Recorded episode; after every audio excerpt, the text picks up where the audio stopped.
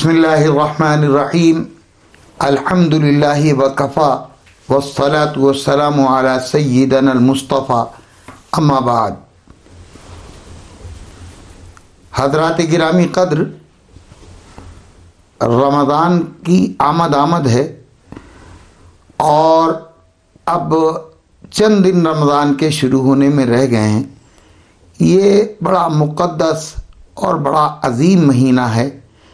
اللہ کے حبیب، اللہ کے محبوب سید الانبیاء صلی اللہ تعالی علیہ وسلم، جو اللہ کے احکام کے سب سے بڑے قدردان اس دنیا میں ہو سکتے تھے اور تھے۔ انہوں نے اس مہینے کے لیے اہتمام اور تیاری اس طرح کی ہے کہ اس کے استقبال اور اس کی آمد و آمد کے لیے آپ نے پورا اہتمام کیا۔ حضرت ابو حریرہ رضی اللہ تعالیٰ عنہ کے ایک حدیث ہے کہ رسول اللہ صلی اللہ تعالیٰ علیہ وسلم سے نے رمضان کے شروع ہونے سے پہلے ایک عظیم خطبہ دیا۔ بل خطبنا رسول اللہ صلی اللہ علیہ وسلم خاص اہتمام کے ساتھ رسول اللہ صلی اللہ تعالی علیہ وسلم نے صحابہ کرام کو جمع کیا۔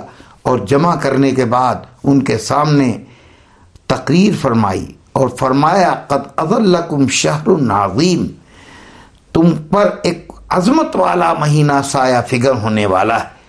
اور اس کے بعد پھر اس کی عظمت کن کن چیزوں میں پوشیدہ، ان ساری چیزوں کو رسول اللہ صلی اللہ تعالیٰ علیہ وسلم نے ایک ایک کر کے گنوایا، ایک ایک کر کے بتایا۔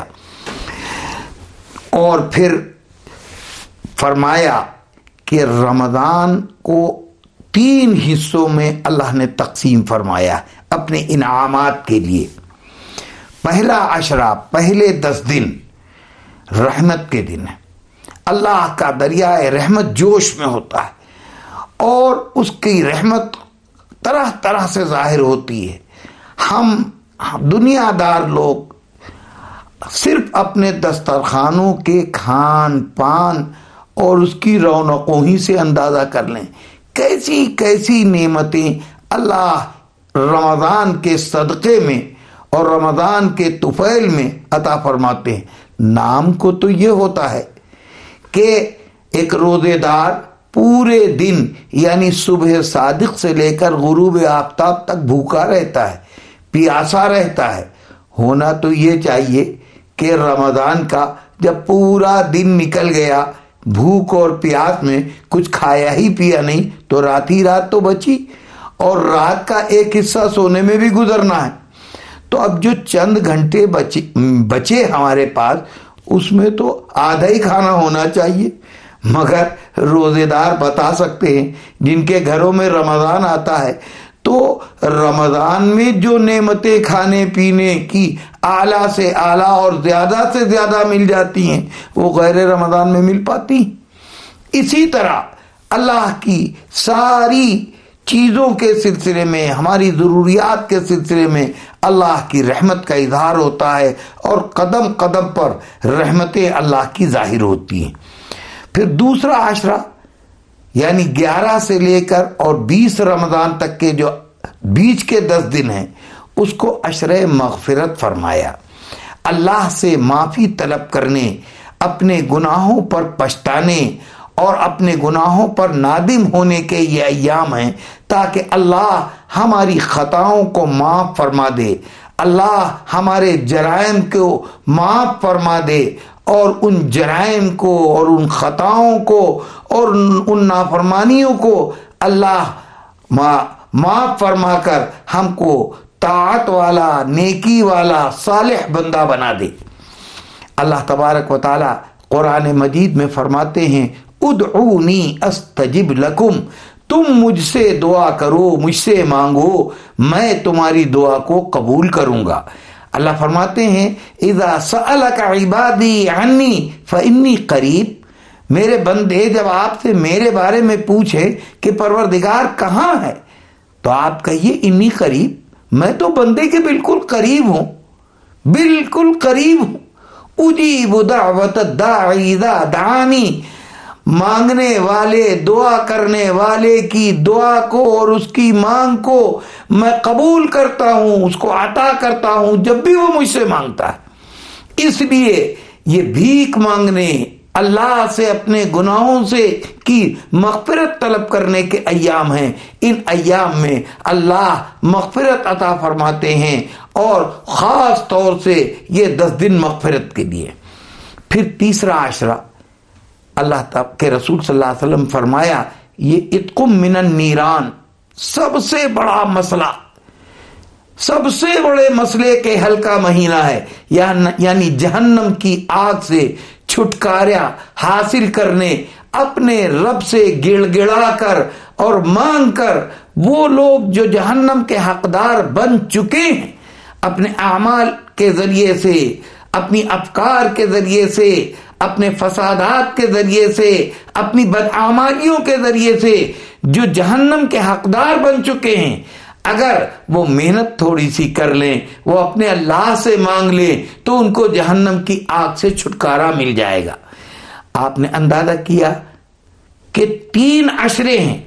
ویسے تو نیکیوں کا موسم ہے بہار ہے، نیکیوں کے ریٹ بڑھے ہوئے ہیں، لیکن پہلا اشرے کے مقابلے میں دوسرا اشرا اور دوسرے اشرے کے مقابلے میں تیسرا اشرا یعنی پہلے دس دن کے مقابلے میں درمیان کے دس دن اور درمیان کے دس دن کے مقابلے میں آخر کے دس دن، سب سے زیادہ قیمتی، قیمت بڑھتی جا رہی، قیمت بڑھتی جا رہی۔ بھائی، دیکھیے، ایک بات ذہن نشین رکھیے، رمضان کا مہینہ تو اللہ کے مقررہ نظام کے مطابق آیا ہے اور قیامت تک آتا رہے گا۔ ہر گیارہ مہینے کے بعد بارہواں مہینہ رمضان کا ہوگا۔ ہم لوگ بعض مقامات کے اوپر یہ رواج ہے کہ رمضان کے آخری جمعے کو جمعت الوداع کہا جاتا ہے۔ الوداع کا مہینہ جمعہ۔ چلیے ٹھیک ہے، وہاں تک تو بات صحیح ہے کہ رمضان کا آخری جمعہ ہے اور رمضان رخصت ہو رہے ہیں، اس لیے اس کو جمعت الوداع کہا گیا۔ لیکن بعض مساجد میں یہ بھی دیکھنے میں آیا ہے کہ خطیب صاحبان خطبہ دیتے ہوئے، الوداع الوداع یا شارہ رمضان۔ الوداع الوداع یا شارہ رمضان۔ اے رمضان کے مہینے الوداع، اے مدان رمضان کے مہینے الوداع۔ خود میرے ساتھ یہ واقعہ پیش آ چکا ہے کہ ایک مرتبہ میں نے جمعے کے آخری جمعے میں الوداع الوداع یا شارہ رمضان نہیں کہا تو مجھ سے کسی نے ٹوکا۔ اور بعد میں کہا کہ مولانا صاحب، آپ نے الوداع الوداع یا شارہ رمضان نہیں کہا۔ تو میں نے ان کے جواب میں جو بات کہی تھی اور جو حقیقت ہے اور وہ سچائی ہے، وہ یہ کہ رمضان کو کہاں الوداع ہم کو اپنے آپ کو الوداع کہنا چاہیے۔ رمضان تو پھر آئے گا۔ قیامت جب تک نہیں آئے گی، یہ رات و دن کی گردشیں، یہ اسی طرح راتوں کا آنا اور دنوں کا آنا اور رات کا دن میں اور دن کا رات میں داخلہ اور سورج کا نکلنا اور سورج کا ڈوبنا اور چاند کا نکلنا اور چاند کا ڈوبنا اور رات کا آنا اور پھر دن کا آنا، یہ نظام چلتا رہے گا اور ہر چوبیس گھنٹے کے بعد ایک نیا دن اور ہر سات دن کے بعد ایک نیا ہفتہ اور ہر انتیس یا تیس دن کے بعد ایک نیا مہینہ شروع ہوگا۔ ظاہر ہے کہ گیارہ مہینے گزرنے کے بعد بارہواں مہینہ ہر سال رمضان ہی کا آئے گا۔ مسئلہ خود ہمارا ہے۔ ہمیں سوچنا چاہیے کہ ہم ہماری زندگی میں اب رمضان آئے گا کہ نہیں آئے گا؟ مسئلہ یہ، آپ اگر تھوڑا سا اپنے حافظے پر زور ڈال لیں تو آپ کو اب کی آنے والے رمضان میں اللہ نے اگر زندہ رکھا تو آپ کو یاد آئے گا کہ رمضان پچھلے سال کا تیرہ، چودہ سو چھتیس کا جو رمضان تھا، اس رمضان میں آپ کے بہت سے دوست، بہت سے عزیز، بہت سے وہ پڑوسی جو پچھلے سال رمضان میں آپ کے ساتھ افطاریوں میں، روزوں میں، نمازوں میں تراوی میں شریک تھے وہ اس سال اس دنیا میں نہیں ہیں، وہ دنیا سے رخصت ہو چکے۔ ایسے لوگ بھی ہوں گے ان میں۔ کہ جن کے بارے میں نہ آپ نے سوچا ہوگا، نہ خود انہی نے سوچا ہوگا کہ ہماری زندگی کا آخری رمضان ہے۔ اسی طریقے سے ہم میں سے جن لوگوں کو رمضان کا مبارک مہینہ ملے، اس کو یہ سمجھ کر گزارنا چاہیے کہ کیا پتا زندگی کا ہمارے یہ آخری رمضان ہو، کمائی کا یہ آخری موقع ہو۔ رمضان نیکیوں کے کمانے کا مہینہ ہے، نیکیوں کو گوانے کا مہینہ نہیں ہے۔ اس لیے اس کی ایک ایک ساتھ ایک ایک لمحے کی قدر کرنا چاہیے۔ رات ہو یا دن ہو، صبح ہو یا شام ہو، روزے کی حالت ہو یا روزے کے افطار کے بعد کی حالت، ہر حال میں کمائی کی فکر لگا لگی رہنا چاہیے کہ اللہ کے اجر کو، اس کے ثواب کو اور نیکیوں کو جتنا زیادہ سے زیادہ ہم کما سکتے ہوں، کمائیں۔ اور ہونا یہ چاہیے کہ اپنا کوئی عزیز، اپنا کوئی قریب، مثلا ہمارا بیٹا، ہمارا بھائی یا ہمارا کوئی عزیز دوسرے ملک میں رہتا ہے اور وہ ایک مہینے کے لیے چھٹی پر ہمارے پاس ملنے کے لیے آیا۔ اور ہمیں یہ معلوم ہے کہ تین مہینے پہلے معلوم ہو گیا کہ فلاں تاریخ کو آئے گا۔ تو اب تین مہینے سے ہم اس کی آمد آمد کا انتظار، استقبال کی تیاریاں شروع کر دیتے ہیں۔ ہمارا بیٹا آنے والا ہے، ہمارا بھائی آنے والا ہے۔ فلاں تقریب اٹھا رکھو، اس کے آنے کے بعد ہوگی۔ فلاں کام اٹھا رکھو، فلاں دعوت اٹھا کے رکھو، اس کے آنے کے بعد ہوگی۔ بچے کا عقیقہ ہونا ہے بچہ ہمارا آنے والا ہے۔ چچا کے سامنے بھتیجے کا عقیقہ ہو۔ فلاں ہو اور فلاں ہو نہ جانے کتنے اچھے اچھے خوشی کے کام ہم ٹال کر رکھتے ہیں۔ اس بچے کے آمد کے اس کے انتظار میں اور اس کے استقبال میں جب وہ آئے گا تب یہ کریں گے، جب وہ آئے گا تب وہ کریں گے، جب وہ آئے گا تب ان کی دعوت کریں گے، جب وہ موجود ہوگا تو یہ کریں گے۔ اللہ اللہ کر کے تین مہینے پہلے اگر ہم کو اس کی آمد کی اطلاع ہو گئی ہے، تو تین مہینے پہلے سے ہم اس کے استقبال کی تیاریاں شروع کر دیتے۔ ہیں پھر اللہ اللہ کر کے وہ وقت آیا۔ آ گیا بچہ، بڑی خوشی۔ سب نے گلے سے لگایا، پیار کیا، محبتیں لٹائیں۔ دو دن گزرنے کے بعد ماں کیا کہتی ہے؟ بہن کیا کہتی ہے؟ بھائی کیا کہتا ہے؟ باپ کیا کہتا ہے؟ دو دن گزر گئے، اب اٹھائیسی دن رہ گئے۔ ایک ہفتہ گزرنے کے بعد اور زیادہ چاہت بڑھتی ہے۔ ارے دیکھو، ایام مصیبت کے تو کاٹے نہیں کٹتے۔ دن ایش کے گھڑیوں میں گزر جاتے ہیں۔ راتوں دن کی گردش وہی ہے، لیکن خوشی کے لمحات ایسا لگتا ہے جیسے تیزی کے ساتھ گزر رہے ہیں۔ اور پریشانی کے اوقات ایسا لگتا ہے جیسے رات اور دن کی رفتار تھم گئی۔ اور اب رات اور دن بڑھ گئے ایک دن کاٹے نہیں کٹتا، ایک ایک گھنٹہ کاٹے نہیں کٹتا۔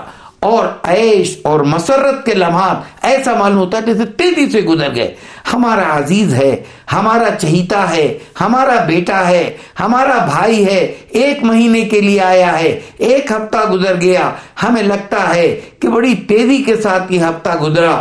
اب بائیسی دن اس کے رہنے میں رہ گئے۔ دو ہفتے گزرے۔ اب پھر اور ہماری فکریں بڑھ گئیں۔ اب کچھ اور ہماری مسرتوں پر اوس پڑنے لگی کہ اب دو ہی ہفتے رہ گئے اور جب تیسرا ہفتہ تین ہفتے گزر گئے اور چوتھا ہفتہ آ گیا، اب گنے جا رہے ہیں۔ آج کے بعد، آج منگل ہے۔ اب اگلا منگل جب آئے گا تو ہمارا بیٹا ہمارے ساتھ نہیں رہے گا۔ آج بدھ ہے۔ آج کے بعد جو بدھ آئے گا تو ہمارا بیٹا ہم سے چھٹ چکا ہوگا۔ ایک ایک دن، ایک ایک رات اس طرح گنی جاتی ہے۔ یعنی اس کے جانے کا، واپس جانے کا زمانہ جتنا جتنا قریب آتا جاتا ہے۔ چاہت والے، محبت کرنے والے، پیار کرنے والے، اداس ہوتے چلے جاتے ہیں۔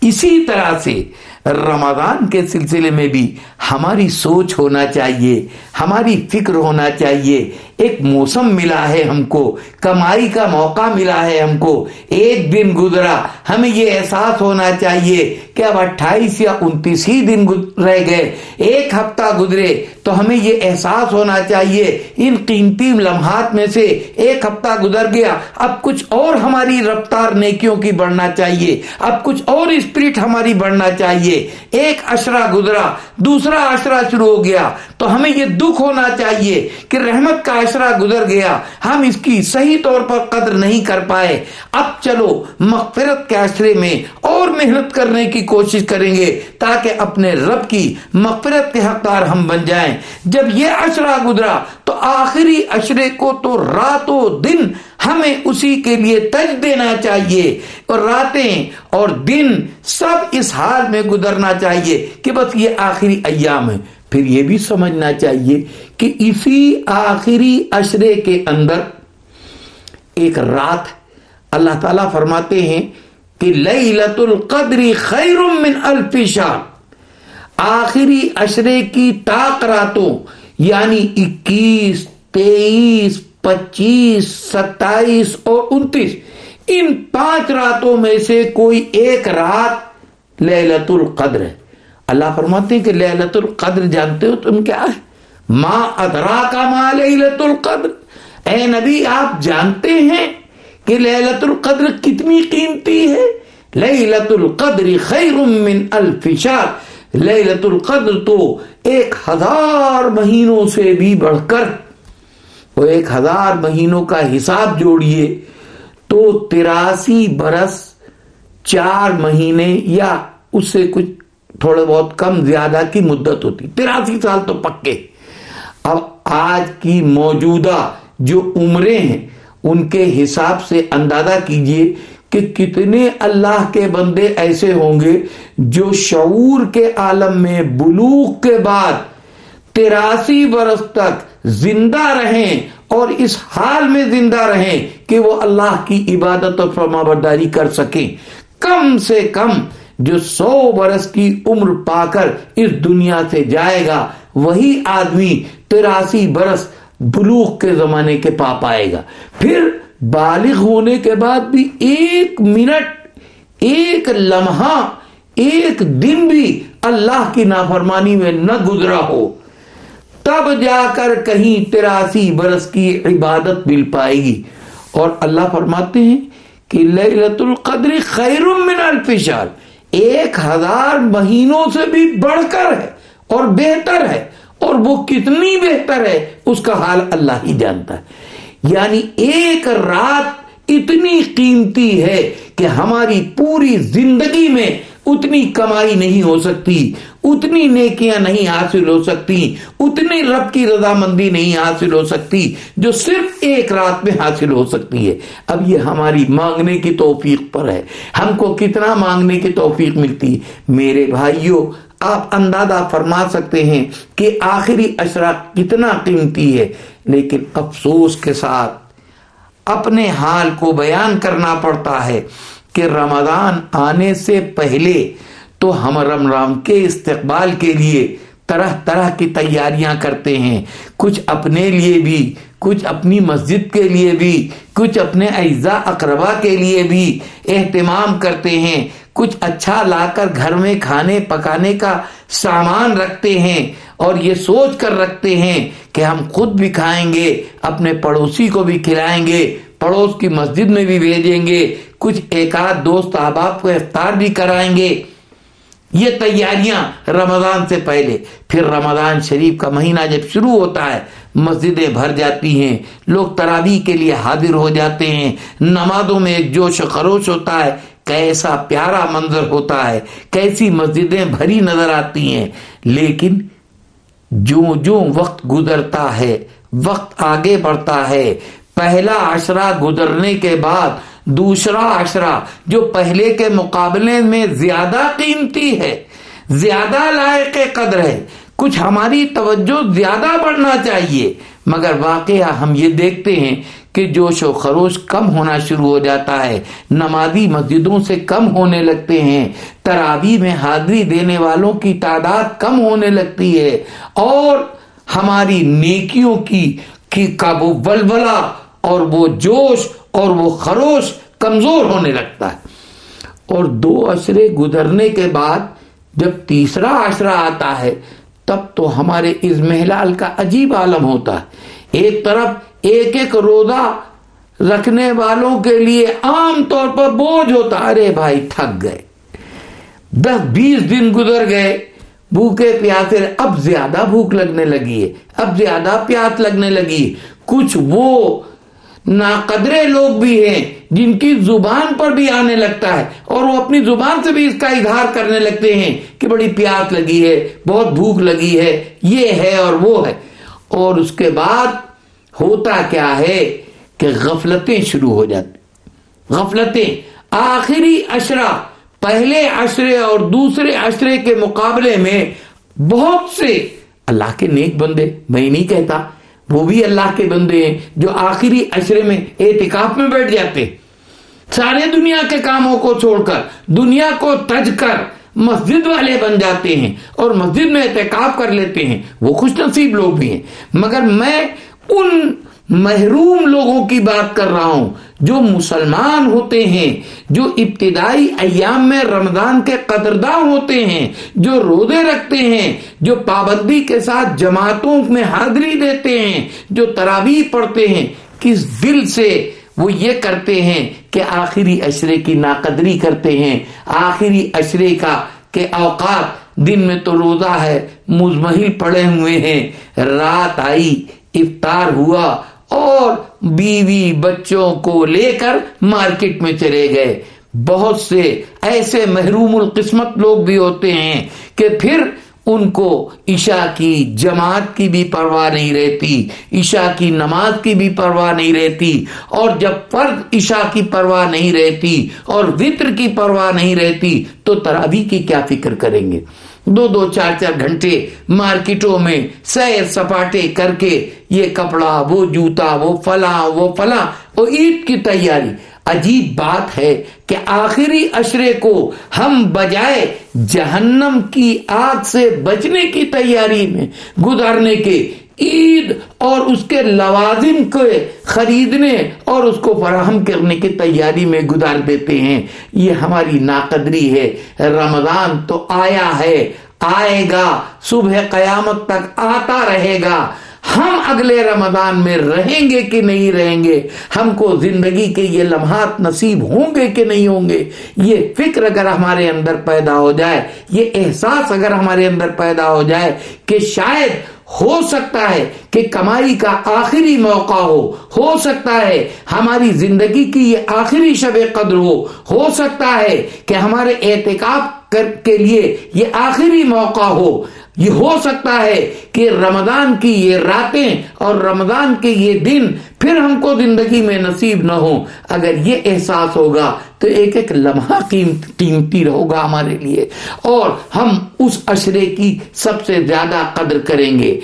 کہنے کا، ساری گفتگو کا خلاصہ یہ ہے کہ اللہ کے نیک اور سچے اور اطاعت گزار اور فما بردار بندے وہی ہوں گے جو پہلے عشرے کے مقابلے میں دوسرے عشرے کی اور دوسرے عشرے کے مقابلے میں تیسرے عشرے کی زیادہ قدر کریں گے، زیادہ عبادت کریں گے، زیادہ اپنے گناہوں پر پچھتائیں گے، اپنے رب کو راضی کرنے کی زیادہ فکر کریں گے اور وہ لوگ جو غافل لوگ ہوں گے ان کا معاملہ الٹا ہوگا۔ پہلے عشرے میں جو جوش و خروش ہوگا، وہ دوسرے عشرے میں کم ہو جائے گا اور دوسرے عشرے میں جو جوش و خروش ہوگا، وہ تیسرے عشرے میں جا کر سب سے کمزور ہو جائے گا۔ اب یہ فیصلہ ہمیں خود کرنا ہے کہ ہم اللہ کے کن بندوں میں شامل ہونا پسند کرتے ہیں۔ ان بندوں میں جو اللہ کے شکر گزار ہوں رمضان کے قدردان ہوں، اللہ کی نعمتوں کے قدردان ہوں اور سب سے بڑھ کر اپنی آخرت کی فکر کرنے والے ہوں، جہنم کی آگ سے بچت کی فکر کرنے والے ہوں، ان بندوں میں ہم شامل ہونا پسند کریں گے یا ان بندوں میں جو غفلت میں اچھے اور قیمتی اوقات کو گزار دینے والے ہوں۔ اللہ تبارک و تعالی ہم کو اپنے صالح نیک اور فرما بردار بندوں میں شامل کرے اور ان کے جیسے اعمال کی توفیق عطا فرمائے۔ وآخر دعوانا ان الحمد للہ رب العالمین۔